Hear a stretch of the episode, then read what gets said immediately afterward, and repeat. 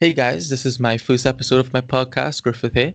And in this podcast, I'm just going to, you know, interview different people about their experiences, their expertise, and just about anything about their life. So in this first episode, we have someone called Toby Muse, who is um, a journalist, a freelance journalist who's had in-depth experience in Colombia with the cocaine cartels, and he's been doing other things. So Toby, you can introduce yourself. Hey, thanks for having me. My name is Toby Muse. I'm a freelance journalist, uh, an author of the book Kilo Inside the Deadliest Cocaine Cartels, and I also make documentaries. Right. Well, what's your latest documentary that you're working on? Well, the one I'm just in pre production at the moment, I'm going to travel to New York and cover kind of the coronavirus crisis there and how it's kind of revealed New York City. It's revealed the chasm between those who have and those who don't have. Uh, so, yeah, it should be interesting.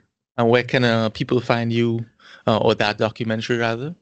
Uh, I'm not sure. I'm not even sure when. It, so no problem, no problem. All right. So of course you have this book called Kilo Inside the Deadliest Cocaine Cartels, and its description is that it's a thrilling journey inside the cocaine industry, meeting the men and women who live and die in the drug war. So how did you even get into this kind of um, into this kind of uh, I guess journalistic aspect? Number one, and number two, how do you even make connection to these people? Because I'm I'm pretty certain that if anyone tries to actually go there, you know, uh, you, they don't really speak to people that often, do they? Yeah, I mean, there's a couple of things. I mean, I moved to the work. I moved to Colombia in the year 2000, and so I spent 15 years kind of reporting about the cocaine trade and. Right through that you make these contacts and i think it's important to kind of separate a few things uh, the actual coca farmers who live in the countryside mm-hmm. are actually quite open to uh, journalists. The reason being right. is that they say we have nothing to hide and we want the world to see why we do this, and that's because they live in this kind of abandoned poverty. They're yeah, no, for sure, exactly. The government doesn't care about them, and and they have no protection, right? And exactly. As well. Exactly. Yeah. So you know, poverty. Yeah.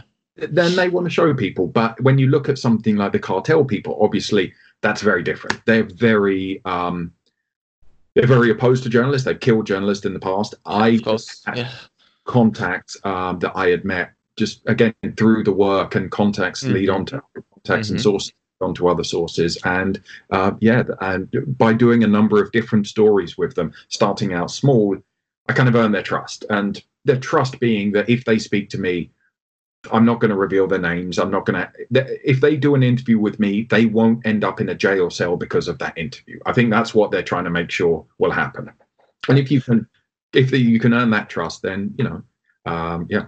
And by the way, what you said about other people turning up, what the, a curious thing has happened now is in Colombia because of this boom in tourism, and Colombia is a fantastic country. Everybody yeah. should. It's. No, I, I, would like to go to Medellin, at least because it's, the views and you know the culture behind it, etc. Absolutely, but what we're also seeing is we're seeing these criminals from across the world turning mm-hmm. to Colombia and hoping. So I imagine what they're doing is they're thinking maybe I can develop my own source.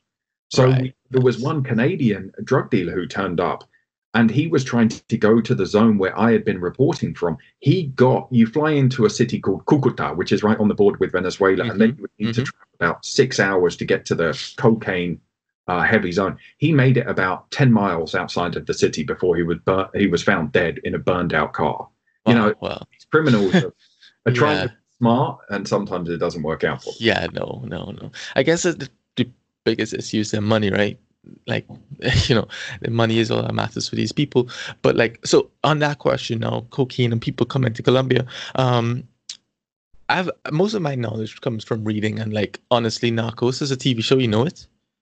Yeah of course and I, I, I like it i think it's very good. Right well of course we saw after pablo escobar and the cali cartel um most of the drug trade is now situated in Mexico. So can you tell me like the relationship between Colombia and Mexico and how how does it work in a bigger uh, sphere of, of of you know cocaine in the sense that is it that Mexico is now the port for America in that sense, and it has to start from Colombia but go through Mexico? Does still like, or does it still, or does Colombia still have, you know, um, I guess, I guess, important uh, export? Yeah, well, there's no cocaine is produced in Mexico. It's all right. Yeah, exactly. Yeah, it's uh, cocaine's only ever really been produced in three countries: Bolivia, Peru, and Colombia. Right. Peru and Bolivia kind of, you know, are struggling against it, but they kind of have, you know, they've kind of Yeah, at the moment A smaller scale. Yeah. Exactly, and they've kind of limited it. Colombia's just going through the roof at the moment, and Right, so what course. happened is that you have this relationship between originally, if you go back to the time of Pablo Escobar, the Cali cartel, what these men and, and they're always men uh, were overseeing is the production of cocaine and getting it into the United States and overseeing kind of um, sales down to like a kilo, down to like half a kilo in places like Miami, New York. So they were they were retaining pretty much all of the money of Right. this. Um, so, but what happened is the hardest part of the cocaine trip, one of the hardest parts, Is Is moving that- it in. Is that final stretch of the Yeah, journey to actually right. get it into the US. Mhm, mhm. So what so what happened is the Colombians were seeing a lot of their shipments get stopped by the border, getting seized by the Coast Guard. So they decided that they would take less money Mhm. but by selling it to Mexico, but more guaranteed delivery. The money difference is, and it's substantial. A kilo, roughly, these figures might be um, a bit out of date, but the ones Yeah. We kind of all use is a kilo is forty thousand dollars in New York City, twenty five thousand dollars in Miami. Right. That kilo in Mexico is ten thousand dollars. So Wow. you're losing a lot, but Right. you're guaranteed. And the Mexicans take that Colombian cocaine, and they're obviously uh, the Mexican cartels are obvious experts in crossing it into America. They've been doing that for generations. Right. So that's kind of how it works. Have you have you been to Mexico or done research there at all, or is it mainly focused on Colombia? It's entirely focused on Colombia. Okay, I mean, right.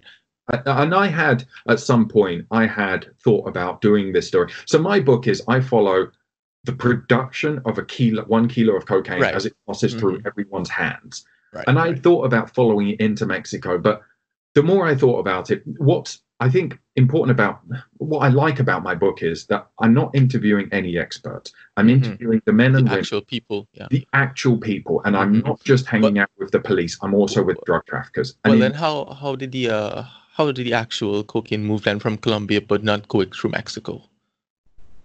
Or, or did he not finish that? Like, did he not get to that part where it actually moved Exactly. from? So that was the thing. I- made the decision. I thought if I go to Mexico, I'm just going to end up doing what everyone else does: is go out with the police on some sort yeah, of friendly mission yeah, drug bust, and they'll show me a warehouse where they.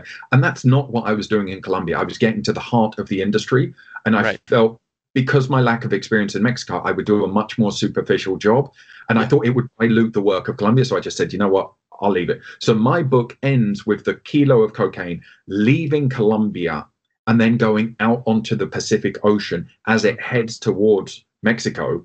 And then my, I'm with um, the American Coast Guard as they patrol Eastern Pacific, which is the most important cocaine corridor on the planet. right. So as as as the um the epicenter of the drug trade has shifted from Colombia to Mexico in the sense that Mexico now we see all these cartels, of course, Sinaloa cartel, Zeta cartel, and a few others actually fighting over the, the territory to be able to move it into into America. Has um well, from your experience, has has Colombia seen a decrease in crime as you know the Cali cartel and Pablo Escobar's cartel has you know um lost its power, I guess, or actually use Mexico instead?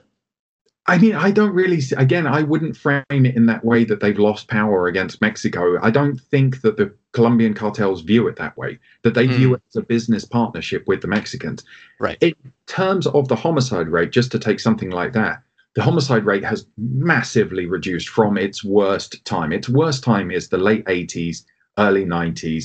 And right. that's Yeah. Of course. fueled by that war between Pablo Escobar and um, the Colombian government and the Cali cartel. Right, Right, yeah. now, I mean, Medellin was one of the most violent. Uh, was I think the most violent city. That homicide rate has Mhm. gone drastically down. Mhm. But that's be- I, I would say that part of that reason is to do with cocaine opting for a lower profile. This is the difference between the Colombian traffickers and the Mexican traffickers. The Mexican traffickers are still at that stage of, you know, a public face of drug trafficking. Their fr- their faces are on the front pages of the newspaper. The Colombian traffickers do not want that anymore.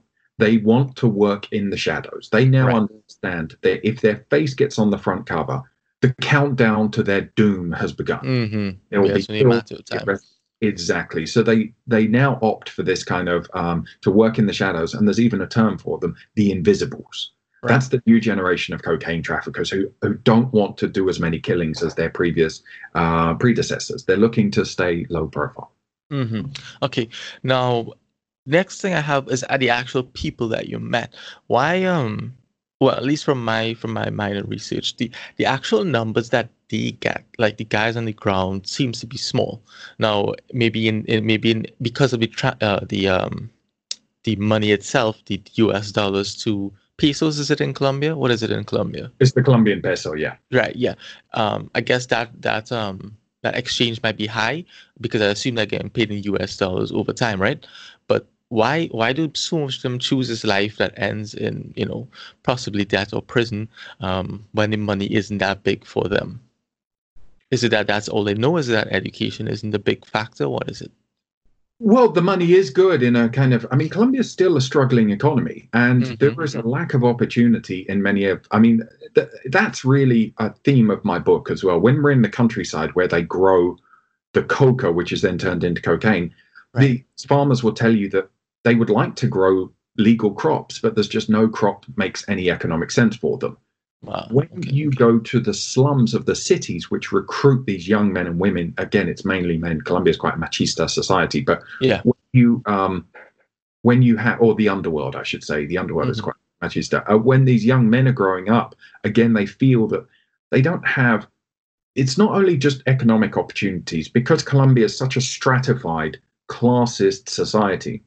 What you hear from a lot of the young men who grow up in the poorest parts is this desire to be somebody Mhm. just that's a constant through my reporting it's so many times the answer has just been to be somebody so when Yeah. you were during the height of the civil war these young men and women would join the farc the revolutionary armed forces Right, the, yeah. the largest Mhm. guerrilla army to be somebody you know it was their kind of i think it's this thing that the poorest are told that they're utterly worthless that they're Mhm. totally re- re- replaceable that they're never going to be anyone and, and there's the tr- there's the, it's the, there's a cruel truth to that as well let's not be children and pretend it's not the the chances are if you are born poor in colombia the Right. chances are you will die poor it's it, almost it's so the idea uh, that, to give you an idea of colombia to idea the idea that someone born into a slum a real slum today could become president is unthinkable at the moment yeah, of course, yeah. It just unthinkable. Someone to think that, um, and so I, I now hopefully that will change. Yeah. But so right is it now- like a, a 1%, 99% kind of society where Exactly, it's an Yeah, okay. extremely concentrated political power and Right. uh, concentrated wealth. Right. Yeah. Okay. Understandable. I mean, that that's that that's a problem that's affecting most countries in the world. To be honest, the rich are getting richer and the poor are getting poorer, and you know, most people have to settle for at most middle class. You know. But there's the thing in Colombia. Colombia is recognized as one of the most unequal countries on the Yeah, planet, and right. you feel that that middle class is very small. Yeah. And that- it's going extinct. It's either you're rich or you're poor. Exactly. And what they Mhm. need to develop is that, and it, and it's stupid because that what the government itself should be focused on this because that becomes then your economic motor.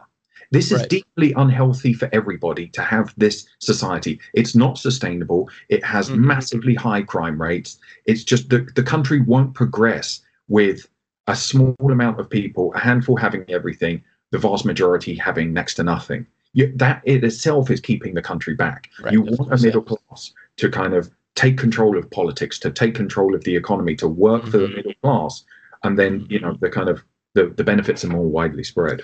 No, I know. Um, there were rumors of legalization in Colombia, but did it ever happen? Or you know, what what's the current stance in that? Well, there's I, it's kind of um, it, there's various things to touch on there.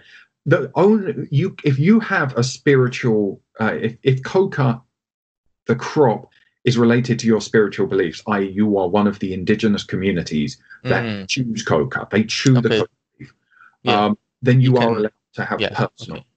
Right. That if you the constitution But the actual leaf, not the act, not the not the white powder, of course. exactly just right. the Okay. um, then the constitutional court has ruled that personal possession of Mm, drugs okay. is legal. So the police, I think, I can't remember what it, it kind of, I, I, but it's roughly if you are found with one gram of cocaine, 2 Mhm. grams of marijuana, in theory, you are allowed to just, the police can't really do anything about that. In theory, of course they can, but Mhm. that's really where we're at. Yeah. In terms of legalization, the Colombian president, the former president Juan Manuel Santos, gave a couple of interviews, and he said, uh, and he deliberately, it was very clear, he was trying to get a worldwide conversation started. Right. And he said in this, he said, fighting the drug war is like riding an exercise bike in a gym. yeah, no, I heard that quote. Yeah. Pedaling, pedaling, pedaling. You Yeah. sweat, sweat, you sweat. You get off, you look around, you haven't moved one centimeter. Yeah, yeah, I, I heard that quote. It- I mean, but- the reality is it's a trillion dollar, it's borderline probably a trillion dollar business, right? I mean, there's so much money in it, so much supply, so much demand. But the two things about actually, you know, actually legalizing it that I, uh, you know, I think about this with marijuana, especially that number one, if, if for example, Colombia legalizes it, is the proper money actually going to like how you actually went through the phase of those of, of cocaine being moved even if it's legalized, are these individuals still going to get paid or is the money going to be hoarded at the top? You know, is like government officials going to hoard that money, you know, through different means by like actually hiring the individuals, making sure these legitimate companies now are owned by them, you know what I mean? Um, there could be corruption in the legalization itself, you know. Sure. I, I would say the first observation I'd make is it's utterly impossible and it would never occur that Colombia would unilaterally legalize cocaine. I mean, that wouldn't even make It would make sense. It would require Mexico at least as well. Well, they won't do this without the United States because Oh, the right. United States would absolutely, at the moment, would absolutely go out of its way to destroy Colombia. Yeah. I mean, that's just the reality. And the other countries, I think, even they can't do it. I think these countries have um, have signed these agreements, so they would have Right. to revise these agreements, and it just wouldn't make any sense. So the cocaine would be legal within the borders, but then it, it just yeah, it's it's not it's not going to happen in the foreseeable future. Yeah, and this is a reason why. Look, I understand people who support legalization of drugs. I get it. You know, as Mhm. one of the possible solutions to this problem and a kind of a global, or at least you know, a legalization that's in America, that's in uh, Colombia, Europe. uh, Europe, Europe. I get it, but this is what I would say is that they need to look at what the marijuana advocates did.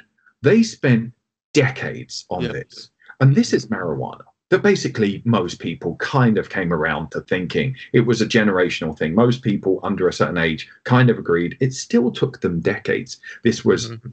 they needed to recruit celebrity advocates to kind of. It, Yeah, but you it need, was you, need, you, you need to have like a, a Snoop Dogg smoking weed every day to make it look like, hey, it's not a big deal. But doing that with cocaine is nearly, you know, It's- impossible, right?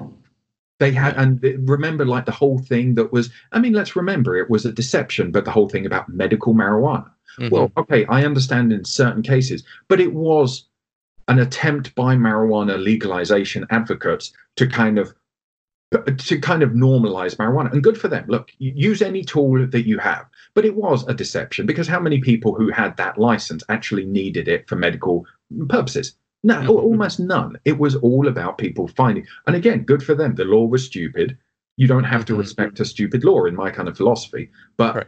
um but the advocates of legalizing heroin and cocaine are decades away and i don't even see the true beginning of that movement and even if i saw the true beginning start next week i would still tell them guys you are 20 30 years away from this Mhm. and that's like if they started seriously next week, and they haven't, I don't even see that they've started. Yet the theory is there, but there's no organization, there's no politics there. Where's that Yeah. kind of grassroots? Um, and yeah, they're just they they haven't even started. So um, yeah. and you can see this. My final point on this, and this is what I tell them. Look, I'm sympathetic to them, but their biggest problem is when you explain to your aunt or your uncle, "Hey, you know what? I think we ought to legalize heroin and cocaine." Just yeah, look at gonna sound face. crazy. Yeah, Yeah, I mean, their face is like, "What?" yeah, you're Um, gonna sound crazy. yeah. for sure. Now, um, on to America because you brought America up in that answer there. Has there ever been any indication that American, or at least any government from Colombia, Mexico, Venezuela, any of these governments are complicit in in the drug trade? I mean, this is yeah. I mean, this isn't really kind of my uh, expertise, but that the Mhm. government is. complicit. No, I mean like from hearsay, you know, from speaking to these people, like has there ever been any, you know, conversations about the government's role, whether it be, you know, foreign governments or Colombia's government? I mean, it. I, I, I mean, I, I, I, yeah. I mean, if we're talking about the corruption of certain individuals, then obviously across Mexico, or across Colombia, there have been numerous instances of police yeah. generals, of uh, people in the army, politicians who have been mm-hmm. corrupted by drug traffickers. That's absolutely happened, uh, and that continues to happen throughout much of Latin America, wherever cocaine's present. Right. Um, I mean, we know that there's been corruption in places like the DEA, where people have been um, agents have been corrupted by drug traffickers. Um, so, I mean, this is the problem with cocaine. It's it, you know, it has it makes so much money. It makes it tremendously easy to corrupt people because yeah, if you don't accept my set my first offer, I may, I double it. Then yeah. you don't that, I double it. the amount of money that this business moves is. I'll give you an example. You can buy a kilo of pure cocaine in Colombia for one thousand six hundred dollars. If right. you get that kilo to New Zealand, that kilo is now worth somewhere around two hundred and forty, two hundred and fifty thousand dollars. What? Wow. What other business on the planet gives you that level of a rate of return on your investment? Wow. But but I mean, there's a lot of risk, of course. But I guess at that point in time too, the risk is kind of minimized for like those real, you know, the cartel leaders and stuff. They have their connection so deep, you know, and and the risk isn't on them either, you know. And if you lose a if you lose a kilo today, you make ten tomorrow. So oh, absolutely, but the risk is real that they are being hunted by the police. They are being yeah. hunted by uh, the DEA. So I mean, mm-hmm. it's not risk free, but they understand that, and they actually. Yeah. They appreciate the risk because they understand it's the risk that allows them to make the fantastic money. If you reduce the risk, you reduce their money. Yeah, exactly. And so they're actually very happy with the balance as it is. Yeah, I mean, and also they, they're so protected within their communities that it's difficult for you to like have access to them and stuff. You know. Yeah, I mean, uh, uh, certainly uh, that is kind of a bit more old school, old style in in Colombia. I know in Mexico it's a very different thing, and I won't talk about Mexico because again, as I said before, I just don't know enough about it. Mm-hmm. But mm-hmm. that old style that you could, yeah, you know, but we do know that certain police, um, certain traffickers have paid off members of the security forces to kind of wipe their record. Yeah Mm-hmm. But that kind of those old days when everybody would know the traffickers, the traffickers yeah. lived in a big mansion in Cali and no one was able to do, and everyone knew they were traffickers. Those days are kind of over. I mean, our biggest, the biggest cocaine trafficker, the old style drug lord in Colombia mm-hmm. called Otoniel, and he's right. hiding out in northwest Colombia. And he right. is that old style that he has this entire region where everybody, not everybody, but so many people are on his payroll. They all, um, none of them will work with the police because they're terrified of being discovered. They all mm. filter information right. to uh, the cartel itself. But, yeah. But on the point of money, then, like, how, okay, so he lives there. How does he actually get his money? Like, how does the money come back? How does it come through? Is it laundered? How is it spent? Well, it's laundered. There's human cour- couriers will bring it back. Um, so there's all types of different ways that they bring it. Um, there's also laundered through these. Um, uh, they call them these. I'm trying to remember what we call them. Um, these kind of places that have very kind of um, lax banking. So places like right. uh, these banks in the Caribbean, these banks in Panama. You know, right. Um, mm-hmm. we know that yeah. banks have similar to Switzerland, where where they don't really question where your money comes from in that sense. Pardon? Like it's similar to Switzerland and those countries where they don't really question where your money comes from. Is that like those kind of banks? Uh, well, it's uh, yeah, those are the type of banks exactly that aren't big on asking questions or yeah. the minimal paperwork, and there's kind right, of yeah. near of respectability. But you know, yeah. uh, yes, there's always of laundering that money. Right, right. Now, um, let's ask about you personally in terms of your experiences with those people. What was your most shocking experience? I mean, the whole thing is it's it's not that there's these individual experiences. It's this kind of dark, weird world of there's auras of violence around these men and women, mm. and so it's a constant weight on your shoulders because these these men just live with violence at the drop of a hat. You never so know what's going. Every happen. one of them pretty much had guns in them at all points in time. No, because again, I mean, you know, when you're with the contract killers and the bodyguards, then yes. Um, the drug law, the drug trafficker, he wasn't a drug lord, he was a drug trafficker that I knew. Uh, right. Yes, he often it, it, was usually armed. I mean, right. um, but again, you know, it's not. Yeah, as long as if he's with his bodyguards, then he may not be armed. You know, if right. he was going out for a dinner or something. Right. Uh, and it's not the old style of AK-47s. That I guess I'm what I'm trying to say is you can't get away with that now. Yeah, you can't yeah. go to a big fancy restaurant in Medellin or Cali. yeah, I have, mean, yeah. But you be a mafia guy and have guys with AK-40. That's just not. I mean, yeah, that just doesn't happen. Right. I understand that. But have you ever had any standout, you know, experience? Well, I mean, yeah, there's, um, there's, uh, you know, there's, uh, there's a bunch. I mean, just uh, doing these as, um, when I was in the countryside, in the jungles there, there were these narco militias and kind of was hanging right, out. Yeah, I saw that as well. They kind of one drunkenly said, "We're going to kill this Amer- uh, American." They they all just, they, they call you Gringo, right? Because, yeah, yeah, of course, yeah. Uh, and so they kind of had to deal with that situation. There was also an issue where you know someone had kind of given I, I overheard a conversation I didn't really want to overhear about the arrival of some people. Right. And the next morning, the newspaper had that these people had just been arrested. Jeez. So immediately I was Yeah, like, this is yeah. my nightmare that now they're going to think I was leaking information.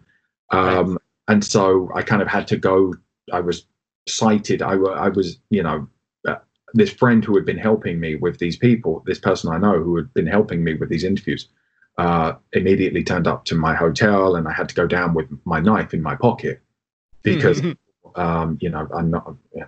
Yeah. your knife, your knife will be very helpful against them. I mean, it's all I had, you know. So I, but I, I also was, I made the conscious decision, you know, I'm not going to be taken anywhere. And right. If you, has to go, then at least you try and take someone out with you, right? yeah, you mentioned slums that serve as training grounds for the cartels. So what is like, the, did that did that seem you know out, otherworldly as well? Like they actually have you know essentially army training.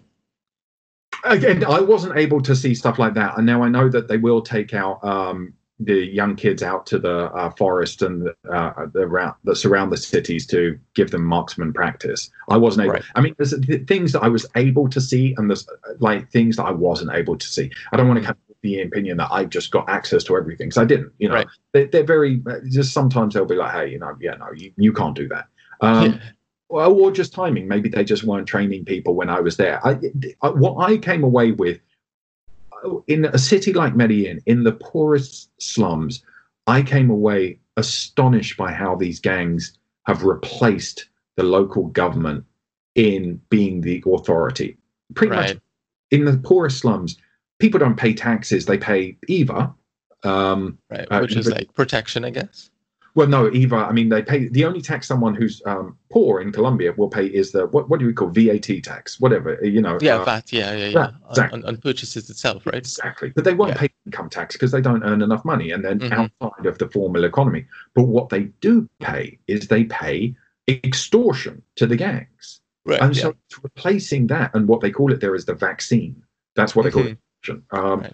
So they'll pay that. These gangs determine the uh, the borders of the slums. It's gang territory, and so there's these what they call invisible uh, frontiers, invisible borders Mhm. if you especially as a young man if you cross over just walk across that and no one tells you it's just a road it's an invisible line if you Yeah. walk over you are very likely to be killed in certain parts of that city because they'll just assume that you're from a rival gang or you're just up to no good and you've just you're, you're defying the order. The order is there. No one is to cross against especially young men. Some of these invisible borders old people can cross because they're obviously not gang members but young men and young women will be will be shot on sight so it's also that they, they're just they are the power in these slums and everybody knows it. It's these are things that are rarely said in english. In spanish everybody knows it. Nothing happens in those slums without the gangs uh, say so. If it happens that means the gangs have said yes. Right. Oh, that's that's that's a crazy way to live, to be quite honest. It is, but you know, I mean, the, people are very used to it, and these, these it's this It's their way of life now. Yeah, it's, it's, just, it's it's just a way normal now. life, but it's also it's a very complex dance because, yeah, obviously, no one wants to do it. If they had, everyone desperately wants law and order. Right. Right. they, that's not an option. So now what you have is, yes, you are living under the rule of the gang, Right. but the gang are also coming out of your community. So yes, they are preying on the community, but they're also part of the community. And Right. that's a delicate dance that people haven't spent as much time analyzing as they should. The same was with the rebels, the guerrillas in the countryside. When the FARC would control a zone, it was the Mhm. sons and daughters of those farmers who were in the FARC. Yes, the FARC would make people do things they didn't want to do, but there was also often a love from the FARC towards the farmer. But then they would also turn up and they would forcibly recruit children sometimes, so tearing children away from crying mothers. Sometimes they would just receive uh, children who volunteered for it. So it's a very it's it's not as black and white as I think sometimes it comes across. Yeah. This is this is these are complex relationships. Mm-hmm. Mm-hmm. Now, my final question, because unfortunately we only have half hour today. Um, you know, hopefully you're willing to come back on sometime when Absolutely. you have more time. Yeah. But um, the final question is basically like you had a hands-on experience with these individuals, and I think media desensitized these people as you know um, inhumane monsters. So, like, how how would you describe these people? Were they regular people just caught up in a you know unfortunate lifestyle? I mean, again, it depends on what stage of the cocaine chain you're getting to. I mean, everybody's everybody's scorched by cocaine. No one gets out scot free. No one Mhm. get, gets away from cocaine without scars. So even if you are the most innocent part of this chain, which would be out in the countryside, Right. you're still living in a world of cocaine. So these tiny little um, farming towns become overwhelmed by cocaine, and it becomes a, this process of social decay. Prostitutes Right, right. turn up. There becomes a nihilism of cocaine of hey, we'll just spend the money today because we'll make it tomorrow Mm-hmm. um, the, the um, you know everybody becomes overwhelmingly individualistic because cocaine is all about me, me, me, and that's the Mhm. culture. There's other things. The law of this town. Maybe there wasn't much law before, but now the law is imposed. The orders are imposed by the narco militias. These are the people who oversee the kind of production of cocaine. So you know it's a downer. I mean, and these farmers are not making as much money from it as they once did. You can tell Right. they're kind of just down about the whole thing. Now, once you get into the cities, Mm-hmm. these um, like to, for uh, from for men or women to become contract killers, these are profoundly disturbed individuals. At this, I mean, Mhm. um, and that was a delicate that was a delicate balancing act for me as well because I didn't want to be one of those people. I can't stand these people who just go around the world, especially kind of English or American people, will go to a poorer country and then just excuse everything because of poverty. No, Mhm. it doesn't work that way. Yes, I- you, there is this balance between this is a tragedy that a young man grew up in a world of violence where becoming a contract killer is a legitimate profession. That's a tragedy, but he's still a monster. But within him being a monster, you can still see some trace elements of humanity. You know, Right. it's constantly pushing back against my last thought. My first thought is, oh, well, he's not responsible. He grew up in the slums. No, he is responsible because Yeah.